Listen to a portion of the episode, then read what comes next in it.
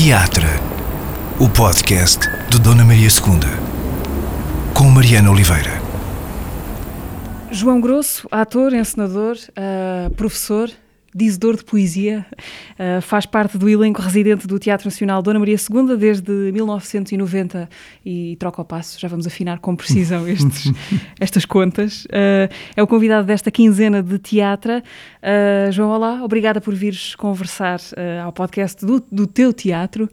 É o teu teatro este? Que sentido é que dás a este determinante de, de posse? Olá, obrigado também. Sim, é o meu teatro porque eu sou contratado neste teatro. Portanto, é, em termos gerais, é no teatro onde eu trabalho. Claro que também trabalho noutros teatros quando este teatro me cede a outros teatros.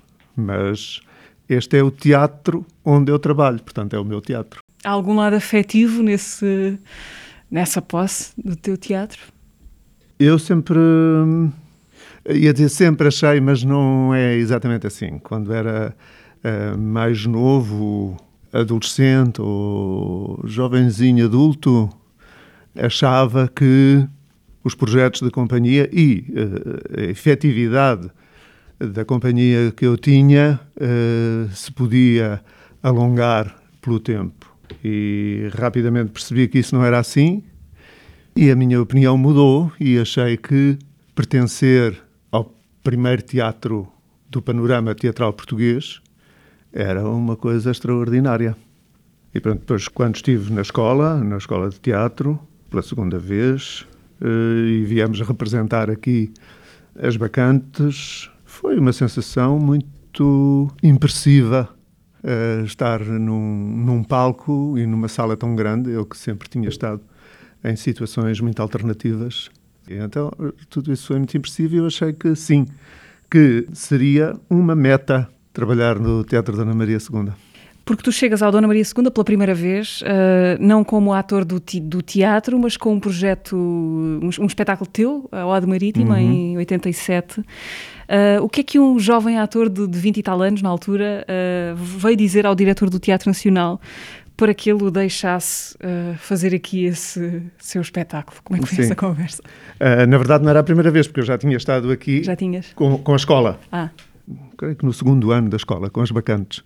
Depois, quando eu uh, achei que a Ode Marítima já estava pronta para ser apresentada como espetáculo, vim falar com, com o Dr. Afonso Botelho, que era na altura o diretor do, do teatro, e disse-lhe simplesmente: Eu tenho este projeto Estou a trabalhar a Ode Marítima sensivelmente há dois anos e meio.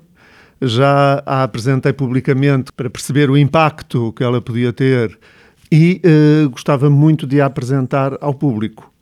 Se tiver uns dias de liberdade na sala estúdio, eu gostava muito de os ocupar. E ele disse-me: Deixa-me cá ver, deixa-me cá ver. Ah, sim, há aqui uns dias.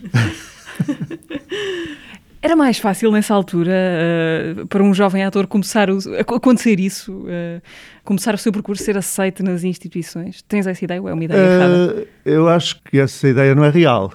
Eu acho que, tal como hoje, quando uma pessoa arrisca, na altura ninguém sabia quem eu era, eu já tinha feito várias coisas, mas em termos de grande público, em termos de instituições, ninguém sabia quem eu era e que tipo de trabalho é que eu fazia mas eu atirei-me a um pedaço de carne para leão, a uma coisa arriscadíssima. E acho que, tal como hoje, quando os jovens atores se atiram a uma coisa arriscada e que, eh, de alguma maneira, transporta uma expectativa, eh, seja dos estudiosos, seja do público, seja das instituições, eh, isso é possível andar para a frente. É claro que eu sempre tive o apoio da minha mestre, da Maria Germana Tanger. E ela também me ajudou a falar com as pessoas, ajudou-me sempre no, no trabalho sobre o texto. E ela era, digamos, uma garantia. Ela foi a primeira mulher, foi a primeira pessoa no mundo a dizer a Ode Marítima na íntegra de cor, quando eu tinha um ano de idade. o, o teu encontro com pessoa e com a Ode Marítima é via Germana Tanger? Com a Marítima, sim. Com pessoa, não. Sim. Uh, eu, quando tinha 15, 16 anos, ali no, nos, no, no largo da Capelinha do Alto Santa Amaro com os meus amigos e as minhas amigas. Nós líamos muito Pessoa e outros poetas, uh, também um bocadinho instigados pelo pintor José Escada, cuja casa nós frequentávamos e, e passeávamos com ele. E... Mas depois, a Ode Marítima, eu nunca tinha conseguido entrar dentro da Ode Marítima. E foi com o conhecimento da Germana, depois de a ter conhecido como professora. Eu gostava de perceber isso. Onde é que te cruzas com a Germana Tanger? É na escola? Na escola, no Conservatório Nacional. E foi, foi, foi assim, amor à primeira vista. Na primeira aula, uh, ela manda-me ler um texto, eu estava aflitíssimo, engasguei-me por todo o lado, torci-me todo, baralhei-me todo. Uh, um texto de cinco ou seis linhas de, de, um, de um, um certo de, de um conto do Essa e no fim, silêncio absoluto. e ela rabisca umas coisas no caderno e vira-se para mim e diz: Tu tens cabeça de poeta. Já escrevi aqui no meu caderno. E eu morri. morri completamente. E a partir daí nós desenvolvemos uma relação que durou até ao momento preciso da morte dela, que foi nos meus braços. Como é que foi esse momento? Queres. Uh, Sim, a Germana estava. A Germana já tinha 98 anos, estava já muito doente, uh, internada em Santa Maria, e sempre que ela esteve internada em Santa Maria, por razões várias, fui-lhe sempre dar apoio e fazia-lhe mesinhas para ela tomar, aquelas coisas todas, não sei o quê. Uh, só que desta vez as mesinhas já não funcionavam porque uh, havia uma situação de doença que era irreversível e ao fim de muitos dias, eh, sem ela poder comer absolutamente nada, a enfermeira disse-me: Hoje pode-lhe dar uh, um caldo.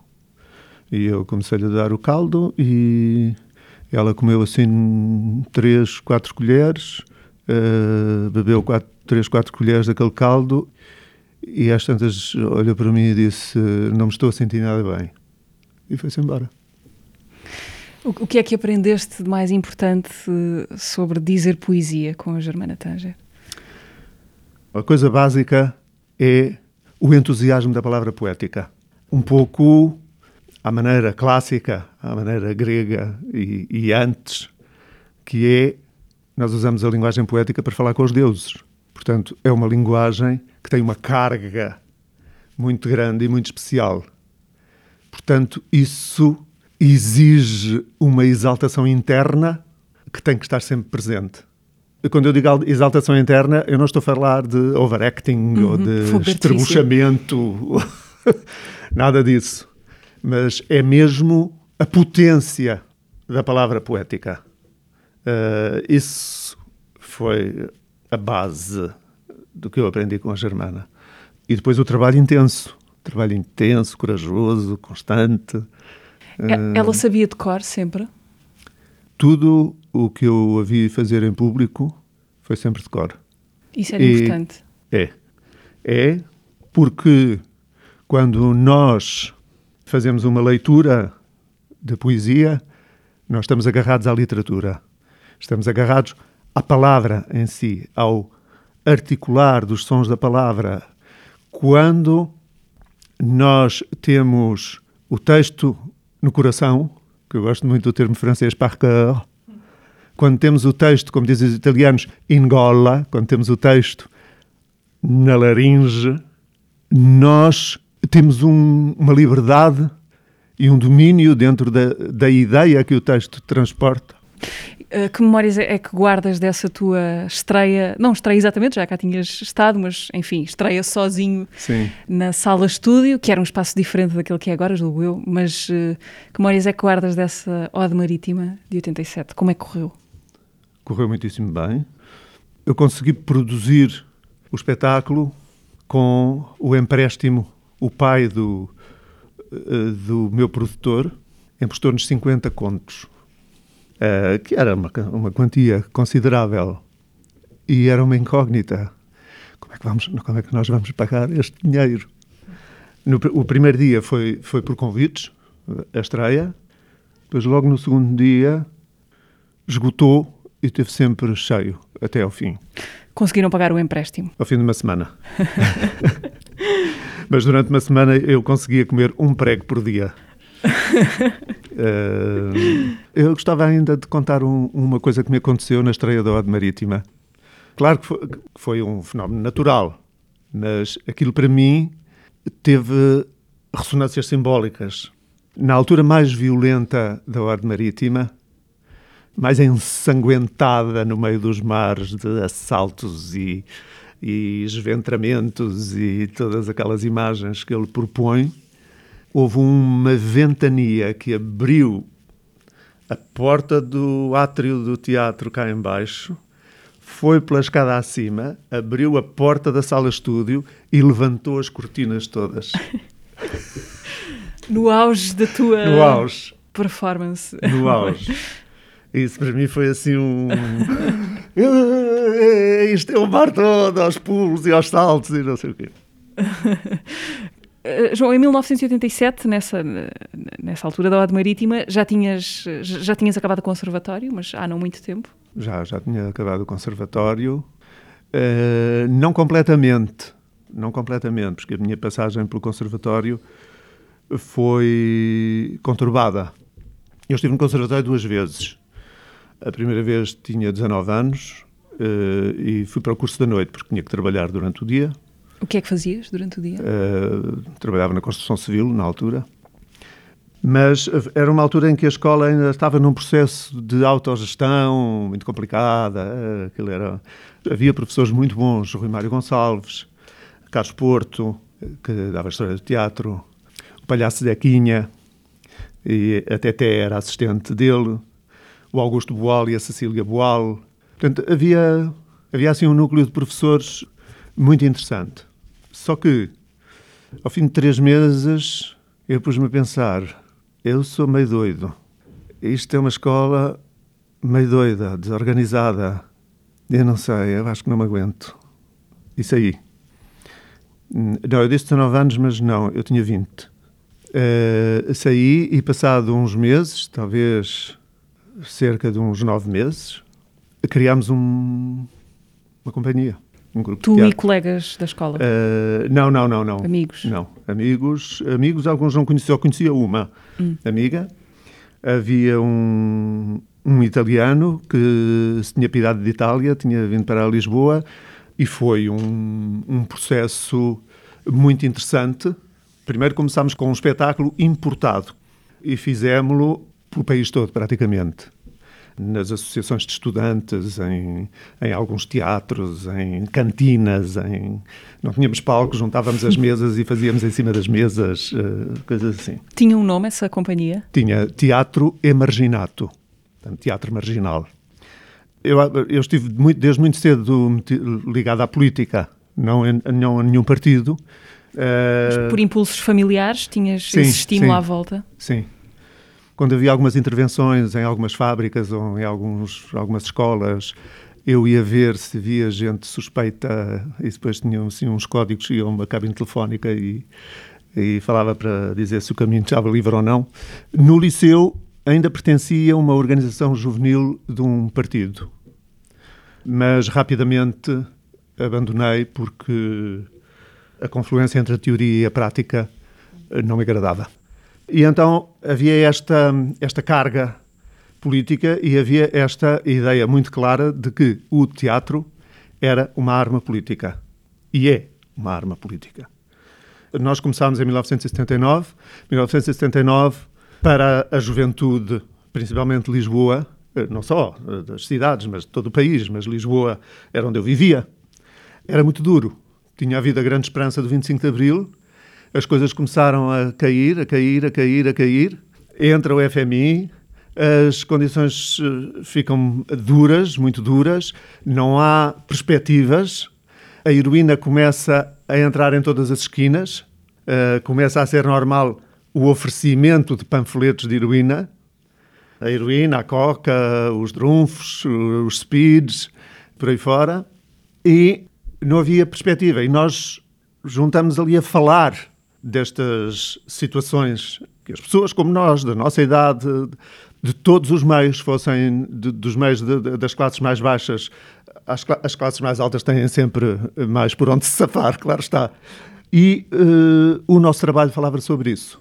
Uh, questões de identidade, questões de sexo, questões de trabalho, uh, questões de dignidade e por aí fora. E depois passámos para uma segunda fase, que foi uma experiência que eu acho que foi única no teatro em Portugal. E, curiosamente, nunca ninguém de estudos de teatro, de coisas assim, nunca ninguém. Foi como se não existisse. Embora eu tenha dossiês e dossiês de notícias que seriam sobre isso, e nessa altura, isto foi em 1980, foi, foi o primeiro, que eu acho que foi a única, o único espetáculo de teatralidade social. Nós ocupámos uma enorme casa, onde tinha sido o Colégio Moderno e depois onde foi a sede do MES, o Movimento de Esquerda Socialista, e depois a sede da, da candidatura da Frente Unidade Popular Otelo. Isso já estava vazio. Nós ocupámos essa enorme casa, Começámos a falar com pessoas e fizemos a primeira feira da arte do desenrasca. em que tínhamos tudo, tínhamos artesãos, tínhamos artistas plásticos, escultores, um, engenheiro que fazia tentativas de fornos, fornos solares, eh, uma banda rock, cinema, alimentação alternativa, dentro daquilo que nós percebíamos disso na altura, teatro, claro está, mas isso foi uma ocupação durante um período? Ocuparam aquele espaço num período? Não, não nós ocupámos aquele espaço até o grupo se desfazer, até a heroína ter dado cabo de tudo. E mantivemos isso a funcionar. Alguns de nós vivíamos lá, como era o meu caso, que não tinha, uh, não tinha possibilidade para viver noutro sítio, porque quando escolhi realmente ser ator profissional e comuniquei isso em minha casa, meu pai disse: Muito bem, faz a mala e vai-te embora. Quando tiveres fome, não me venhas bater à porta. Uh, e assim foi. Portanto, eu vivia lá e depois avançámos para a continuidade dessa intervenção na teatralidade social, nos, com os atores sociais. E hum, ajudámos a criar um grupo lá dentro chamado Coletivo dos, Homossex dos Homossexuais Revolucionários, uh, SHORE. uh, um grupo de debate e de pensamento sobre a situação da mulher, um grupo de debate e de pensamento sobre a situação dos presos, se não estou em erro, era assim, eram assim estes três grupos. Durou quanto tempo essa espécie de utopia, não é? Sim, isso durou. Nós chamávamos-lhe Culturona Fábrica de Comunicação. Hum. Um bocadinho à laia da, da Factory. Uhum. But our factory was Culturona. isso, nós ocupámos isso no final de 79 e a coisa acabou por rebentar em 82. Em 82 fomos convidados para ir fazer um espetáculo a um festival de teatro de rua em Itália e, e, foi o fim. Foi o fim. Não, não fizemos não mais nada. Não houve mais grupo marginal depois, não, depois desse? acabou, arrebentou tudo.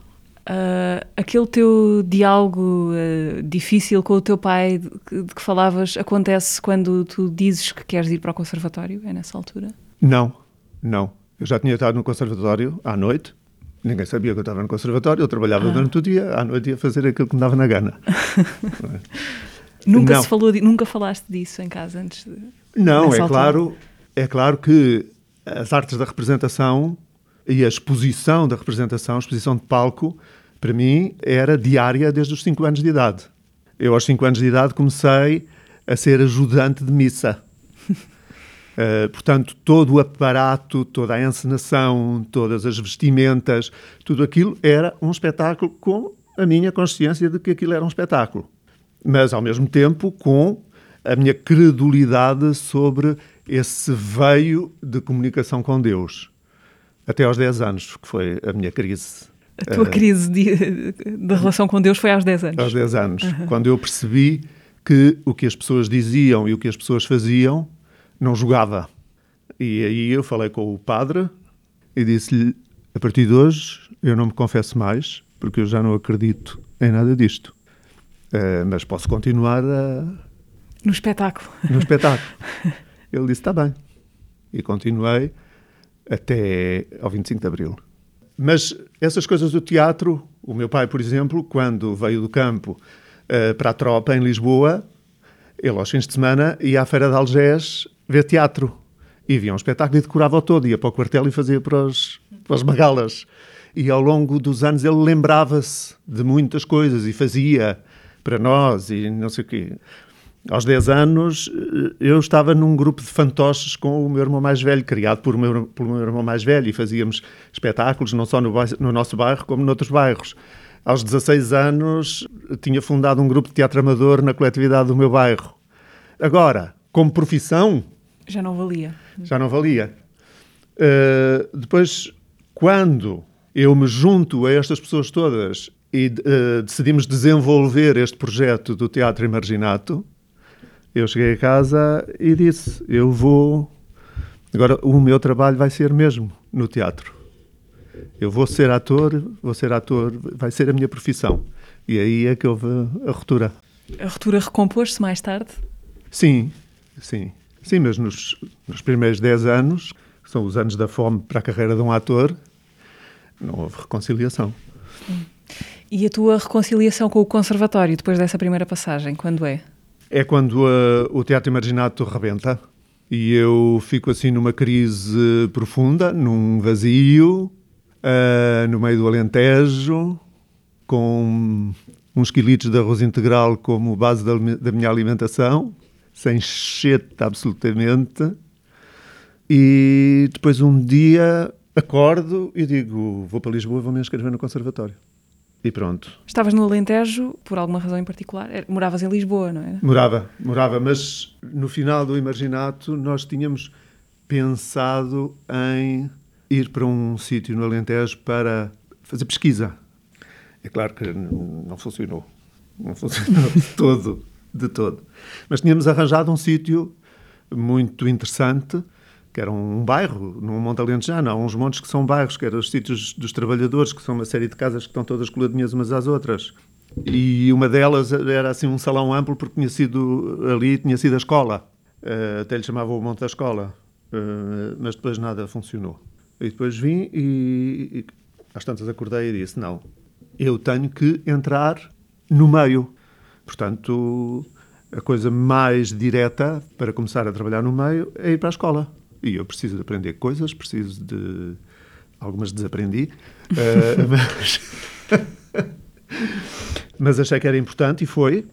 Mas pronto, sempre, sempre levantando questões, porque me faz muita confusão de dizer que as coisas se fazem assim ou se fazem assado. Uh, faz muita confusão fórmulas rígidas para fazer as coisas. Hoje és professor dessa escola. Ou. Da, da, da, continuação dessa escola, já com outro nome. Sim, sim. Mas eu tento sempre dizer aos meus alunos: não há nenhuma forma nem fórmula para fazer as coisas. Cada um de nós tem uma experiência do mundo particular. Cada um de nós olha para as coisas à sua maneira. Cada um de nós nasceu de uma maneira diferente do outro, eh, foi gerado de uma maneira diferente, cresceu de uma maneira diferente. Portanto, temos que estar muito atentos àquilo que nós somos e o que é que queremos dizer ao mundo. E só isso é que pode trazer qualquer coisa de interessante. Não é representarmos a nossa própria pessoa. Não quero que isto seja confundido com isso. Não é representarmos a nossa própria pessoa, é como é que filtramos as coisas e como é que lhe damos um cunho que tem que ver com a maneira como nós a pensamos, a vivemos, a respiramos. Eu acho que isso é mesmo muito importante. Uns anos para trás, quer dizer, dependendo de onde olharmos, uns anos para trás uh, desta experiência de, de, ser professor na escola, uns anos para a frente, desde a experiência do conservatório de que falavas, chegas de novo ao Teatro Nacional como ator para fazer parte do elenco residente do teatro. Isso acontece já nos, nos anos 90? 90. Em 19, não estou em erro, em 1990, foi em 1990, era então diretor Ricardo Paes, ele foi ver um espetáculo que eu estava a fazer na altura, no, no Centro de Arte Moderna, que era o Contrabaixo, do Patrick Suskind, e depois convidou-me para sear e conversar e assim, e, e disse-me que ia fazer um alargamento da companhia com gente uh, mais jovem e que gostava muito que eu fizesse parte. E eu disse que era fantástico o convite que ele me estava a fazer, mas perguntei-lhe, então, mas eu vou para o alargamento da companhia e eu vou fazer o quê? E os projetos que ele me apresentou e as pessoas com quem eu ia trabalhar, na altura não, não ia dar comigo, ia dar bota. ia dar uh, para o torto. E eu disse-lhe isso mesmo. Estou completamente aberto, mas para o outro tipo de coisas. E depois, em 1993, quando o Ricardo Paes começou a ensaiar o Clamor, aí eu vim e comecei a trabalhar aqui. E estive a contratos a prazo até 1999, foi quando entrei para o quadro da companhia. Acelerando um bocadinho no final da, dessa década de 90, princípio dos 2000, eh, chegas a ter por um período responsabilidades de direção artística do teatro. Como é que olhas para essa altura, agora à distância? Já passou algum tempo? Uh, foram dois, três anos? Sim, foram dois anos. Dois anos. Dois anos. Olho para isso como um, uma experiência muito construtiva, por um lado. Eu tenho um raio de um feitio que uma experiência nova, uma coisa que eu não conheça, um desafio, arrasta-me. Normalmente arrasta-me logo. Agora já estou mais velhote, já, já é um bocadinho mais difícil. Mas era assim, não, não resistia. E quando me fizeram essa proposta, eu não resisti. E olhando para trás, isso foi, foi uma experiência muito, muito interessante para a minha vida, para o pensar da minha vida, para o pensar do teatro, para o pensar da política, para o pensar das relações humanas.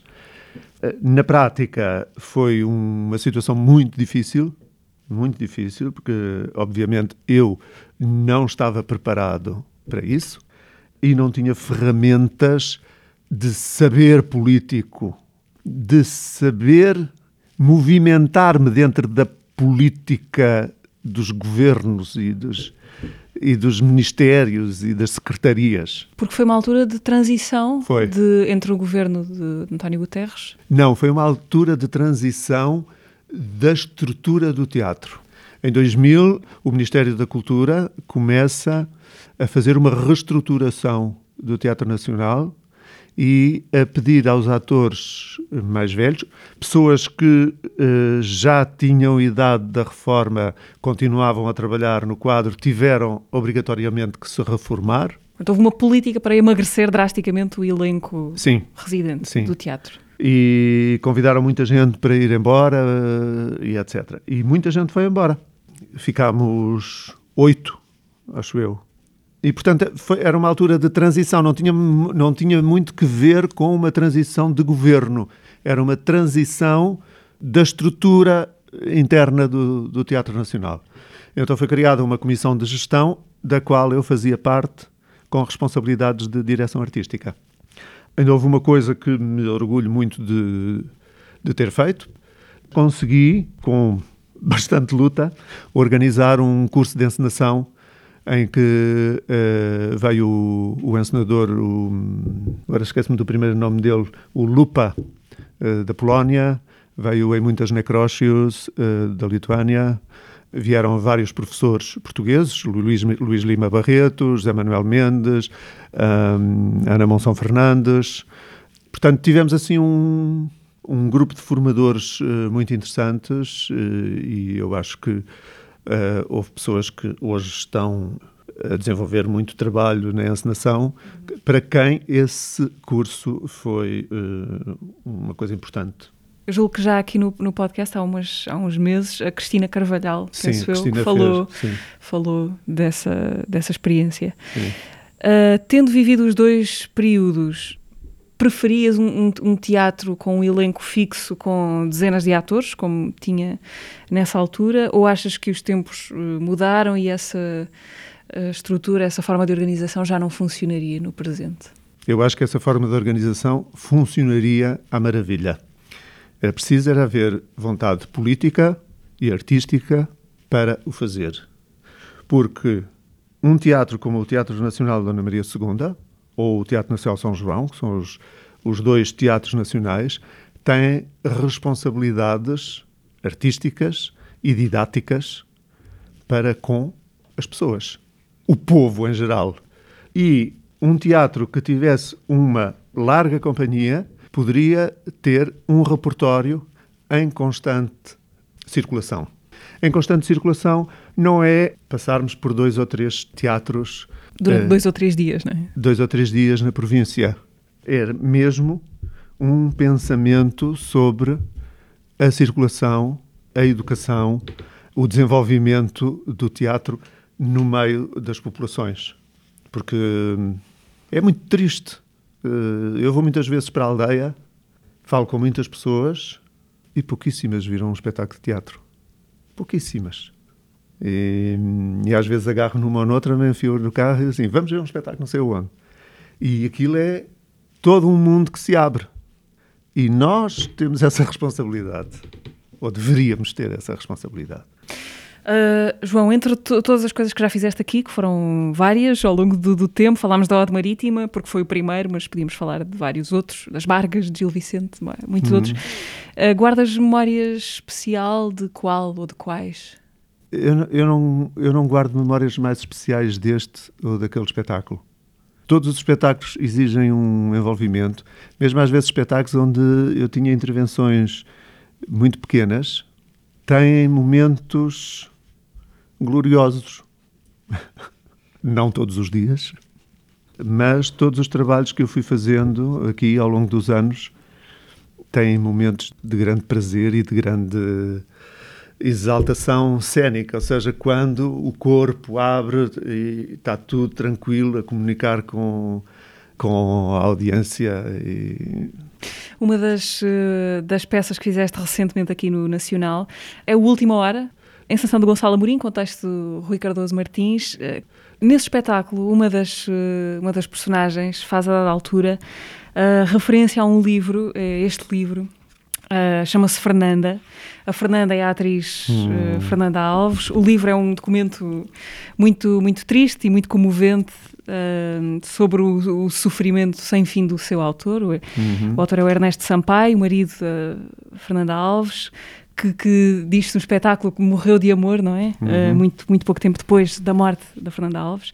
Ora, o teu nome aparece também neste livro, porque acompanhaste a, a Fernanda Alves, a tua colega, na viagem até ao Porto, onde ela acabou por, por morrer. Uh, e essa despedida uh, foi a última vez que o Ernesto Sampaio e a Fernanda Alves se, se viram. Há esta volta, coincidência curiosa aqui, um livro que aparece como uma referência numa peça onde tu estás, um livro que é uma história de que tu fazes parte também por via da tua da tua ligação, amizade, julgo com a Fernanda Alves.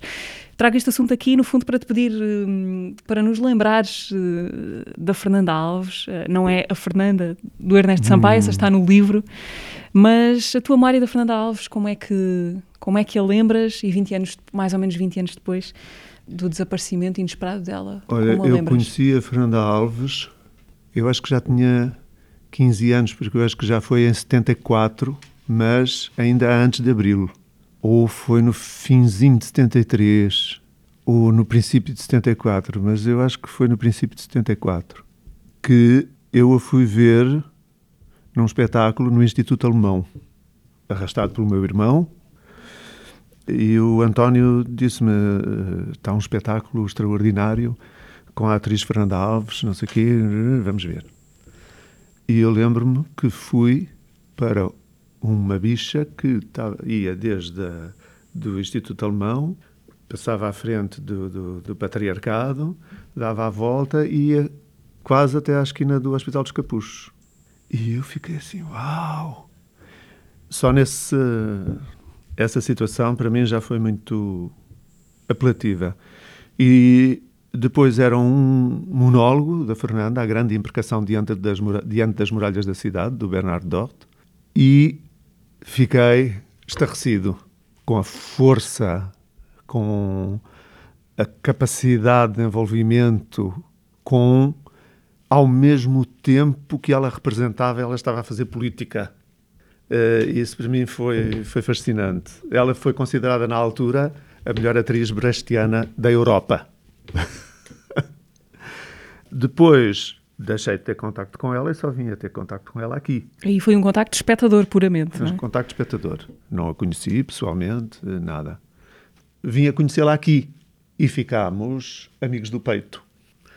Uh, jantávamos muitas vezes os três, a Fernanda, o Ernesto e eu, no 1 de maio, no Bairro Alto. E conversávamos sobre muita coisa e, e, era muito interessante, era muito interessante as conversas que tínhamos e, e desenvolvi um enorme carinho, um enorme afeto pela Fernanda Alves. Depois, quando fomos trabalhar juntos para Porto para fazer Os Gigantes da Montanha, com o Giorgio Barbero Corsetti, essa nossa amizade estreitou-se ainda mais. E depois, passado pouco tempo, voltámos para o Porto para fazer as barcas, também com o Corsetti, e foi aí que a Fernanda... Foi esse espetáculo que... Foi... Era esse espetáculo que iam fazer, Sim, ainda não, estávamos em, ainda não estávamos em cena, ainda estávamos em ensaios. E foi muito violento para o Ernesto, é o que está... Uhum. O que ele explicitou nesse livro incrível. Para mim foi essa amizade e foi o ter que...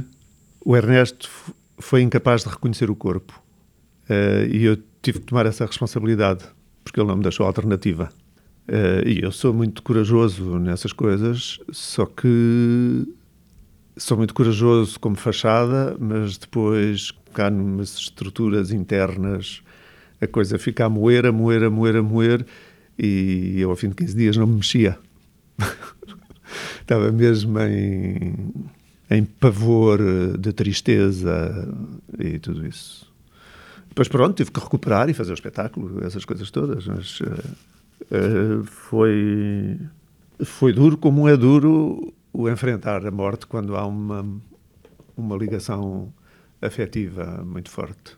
E quando é muito inesperada, não é? Uh, não, porque a Fernanda já, já tinha tido alguns indícios de enfarte. Num espetáculo que fizemos aqui, em que ela estava a fazer a encenação, e que também entrava como atriz.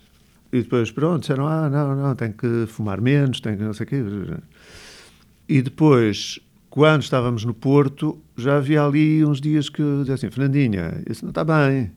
Ah, não, é, está ótimo, está ótimo, não sei o quê. E no dia em que eu fui eh, buscar, no final da folga, para irmos para o Porto, eu olhei para ela e disse: a Fernanda não está bem. Estou ótima, estou ótima. Tive assim umas ligeiras coisas aqui no fim de semana, não sei o quê, mas eu estou ótima. E o Ernesto dizia: Fernandinha, não vás, Fernandinha, não vás. Fica cá, tu não estás bem. Eu estou ótima, estou ótima, eu estou ótima. E houve ali qualquer coisa que me bateu ali de uma certa maneira. Eu nunca fiz uma viagem tão rápida de Lisboa até ao Porto.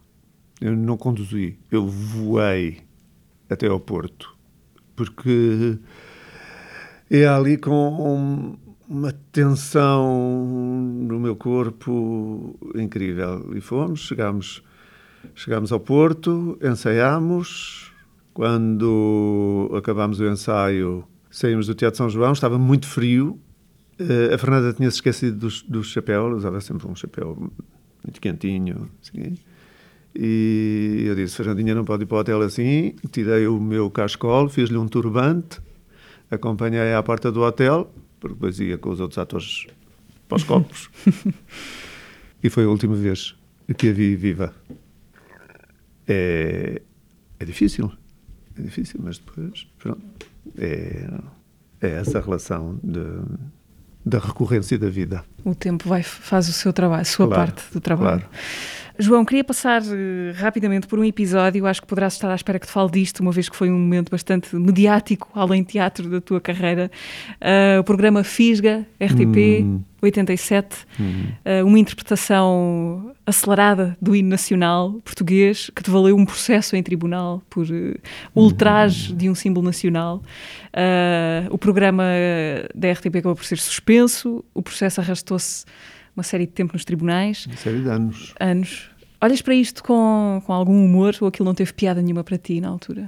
Não, que na altura não teve mesmo piada nenhuma. Eh, por um lado, porque eu fiquei em pânico. Fiquei mesmo em pânico porque uh, o programa foi feito, eu antes de entrar no platô, eu tinha falado com a realizadora e disse: Olha, porque eu tinha liberdade de improvisação, eu tinha um guião que me era dado pelo Eduardo Rodil, uh, que era quem escrevia os textos, mas eh, entre mim e o Eduardo, e entre mim e a realizadora, havia um um acordo de que eu, dentro daquele material, estava à vontade para desenvolver a minha cena. Que na altura não se falava cá em Portugal muito em stand-up comedy, uh, mas aquilo era uma cena de, uhum. essencialmente stand-up comedy. E quando acabei aquilo, lembro-me que a produtora uh, veio ter comigo com as mãos à cabeça e dizer-me: O que é que tu fizeste? Eu, o que é que fiz? Não fiz nada especial. Não, não te passava pela cabeça que aquilo fosse um gesto provocatório não, sequer? Não. Uh, e fui tranquilamente para casa, jantei. No fim do jantar, fui ao café da, lá do meu bairro eh, ter com os meus amigos e, e um dos meus amigos disse assim: Epá, houve uma bronca na televisão, não sei o quê, porque não sei o quê, houve um gajo que fez não sei o quê e, querem prendê-lo, não sei o quê. Depois ele pensa assim: Epá, o João, foi o teu programa. E eu disse: Não pode ser. Não pode ser. Sim, sim. Epá, estás tramado, não sei o quê, processos e prisões e não sei o quê. E eu entrei em tilt e disse, clandestinidade já. e fui durante três, quatro dias, eclipsei-me. E depois fiz, fiz alguns contactos, uh, e depois sobre a Zita Rocha andava doida à minha procura, não sei o quê, depois lá fomos. E tivemos o processo, ambos, eu e a Zita, tivemos o processo instaurado na, na secção de combate ao terrorismo e ao banditismo da Polícia Judiciária. Eh, que quando entramos nesse sítio, a Zita fez um escarcel impressionante e os, os polícias judiciárias que, nos acolheram diziam super simpáticos, diziam, mas uh, pedimos muita desculpa, mas uh, tudo tranquilo, tudo tranquilo, mas uh, este, este, tipo de processos vem parar aqui, não, não sei o quê. Mas quem é? Mas nós somos terroristas aonde? Deixa-me só fazer aqui um paredes. Que eh, essas imagens estão uh, disponíveis no, no, arquivo da RTP. É uma desproporção completa, não é? Uma desproporção uma... completa. Mas a questão, a grande questão, não é alterar o ritmo ao hino nacional. Porque a música era a mesma. Tu não desrespeitas a letra? A sequer? letra é a mesma. O modo de o cantar, em termos rítmicos, é que se alterou. Portanto, nunca ninguém me disse que o hino tem que ser cantado dentro de um, de um determinado batimento, num determinado tempo. É? Só, ali só o tempo é que mudou. E a atitude não foi uma atitude hierática, mas foi uma, uma atitude pancalhona. A grande questão foram os comentários que eu fiz à volta da ideia de nacionalidade, da ideia de que está muito enraizado esta questão de que somos um, fomos um grande império e que temos muita importância no mundo como grande império e como uh, descobridores de caminhos marítimos, de contacto entre os diferentes povos.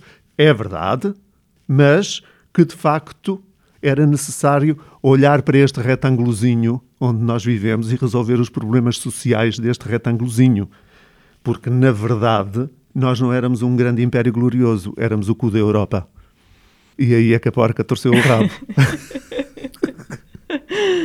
e porquê que aquilo se arrastou tanto tempo? Que é que, porquê é que demorou cinco anos, não é? Dizias? Sim, sim, porque... porque... Acabaste por ser absolvido do teu crime. Sim, absolvido, mas não indemnizado pelos danos todos que, que me foi causado. Eu entrei em pânico, pessoalmente, criativamente. Todos os trabalhos que eu tinha agendados foram cancelados. Isto aconteceu no princípio de dezembro. Eu não tive absolutamente trabalho nenhum até junho. E tudo isso para mim foi extremamente traumático, mesmo ao nível da minha espontaneidade e da minha criatividade. E foi qualquer coisa que durante muitos anos me tolheu como elemento profundamente repressivo e traumático. Uh, João, vamos eh, fazer aqui uma pequenina pausa para recapitular no minuto a conversa passada há 15 dias aqui no teatro. Foi com a atriz e encenadora Paula Diogo.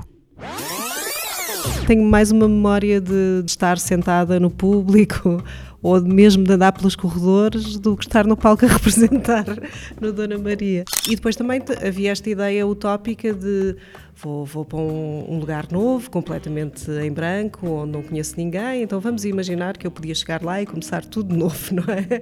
Também fui confrontada com esta sensação de que nós somos todos muito parecidos nas nossas diferenças, não é? tudo é muito vibrante, o tempo é todo muito presente, a chuva, o frio, o céu imenso, esta iminência dos vulcões também, aparece uma baleia na praia, quer dizer, assim tudo. Aquela sensação de de repente ter encontrado um sítio onde ser diferente era fixe. Não sei o que é que faz uma Mulher Maravilha a caminhar na paisagem islandesa. Foi assim no episódio, no episódio passado do teatro. Podem rever esta e outras conversas no YouTube, Spotify, SoundCloud, Apple Podcasts e Google Podcasts. Uh, gostava de te pedir, João, uma sugestão de qualquer coisa, um filme, um livro, um disco, uma canção que queiras deixar aqui como sugestão, quem nos ouve. Sim, fazia até de, de, de dois livros e, de, e de, de música e uma coisa de televisão. Pode ser? Claro. Então, uh, só muito recentemente é que eu li e gostei imenso do Tambor de Lata do Günter Grass. E acho um livro extraordinário. E é uma coisa que foi escrita logo no pós-guerra, uh, nessa grande questão. Ainda se pode escrever depois da guerra, essa questão que o Günter Grass, que o Günter Grass levantou. Outra obra que eu acho essa aí toca-me muito mais. É pelo intelecto, sim, mas é também pela. toca-me na sensualidade, toca-me na, na, na sensitividade que felizmente no ano passado foi reeditada a poesia do Luís Miguel Nava. Um, e há um volume que tem toda a poesia que ele editou em vida e tem também alguns inéditos que eu acho um poeta de cair para o chão. Depois de música, há um rapper dos anos 90 que eu ouvi um pouco na altura, mas pronto, como andava sempre a fazer coisas assim, não lhe dei muita atenção. E nos últimos tempos comecei a estudá-lo com mais interesse, que é o Tupac Shakur, um rapper com uma hum, consciência do trabalho social e do trabalho político e da injustiça que as classes mais desprotegidas e principalmente as classes não brancas, as chamadas classes não brancas dos Estados Unidos, as injustiças a que estão sujeitas.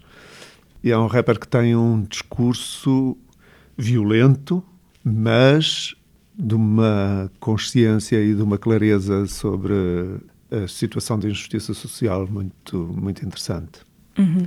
E por último, uma coisa de televisão, que já não me lembro há quanto tempo é que passou, uh, mas está disponível na, na RTP Play, que é a grande entrevista ao Marcelino Sambé, uh, o primeiro bailarino da Royal Opera House, que saiu de um bairro pobre, da zona da linha, e que eu, eu fiquei pronto, já tinha ouvido falar sobre Marcelino e tudo isso, mas fiquei muito tocado pelo discurso dele e pela maneira como ele vê a arte e como vê a vida e como vê as tomadas de posição públicas e tudo isso. Ok. Uma equipa muito eclética, formada por Gunter Grasso, Luís Miguel Nava, Tupac Shakur e o, e o Marcelino Sambé.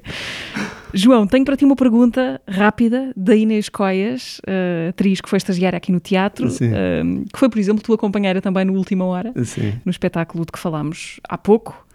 Ora então, pergunta-te a Inês. Querido João, que poema aconselhas para os dias de chuva? Se o pudéssemos ouvir agora, era perfeito.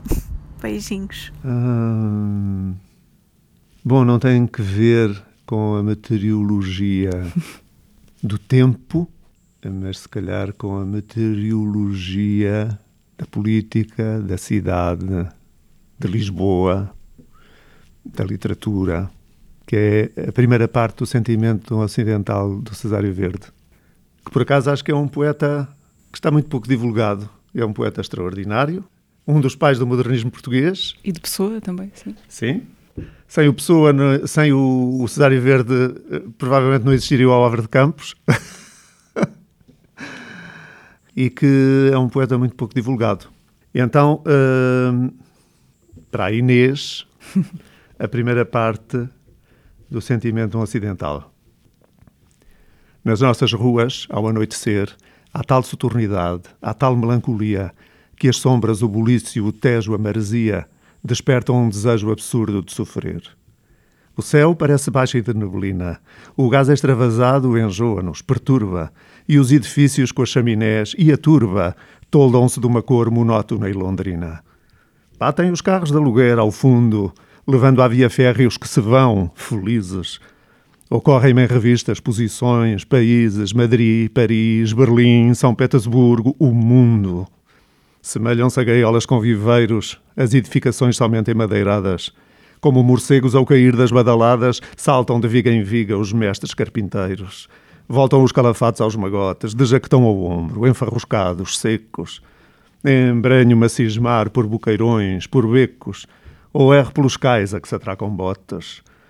E evoco então as crónicas navais. Mouros, baixéis, heróis, tudo ressuscitado. Luta Camões no Sul, salvando um livro anado. Singram soberbas naus, que não verei jamais. E o fim da tarde inspira-me.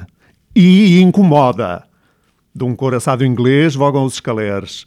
E em terra, num tinir de louças e talheres, flamejam ao jantar alguns hotéis da moda. Num trem de praça arengam dois dentistas. Um tropo guarlequim braceja numas andas. Os querubins do lar flutuam nas varandas. Às portas, em cabelo, enfadam-se os lojistas. Vazam-se os arsenais e as oficinas. Reluz viscoso o rio. Apressam-se as obreiras. E num cardume negro, hercúleas, galhofeiras, correndo com firmeza, assomam as varinas.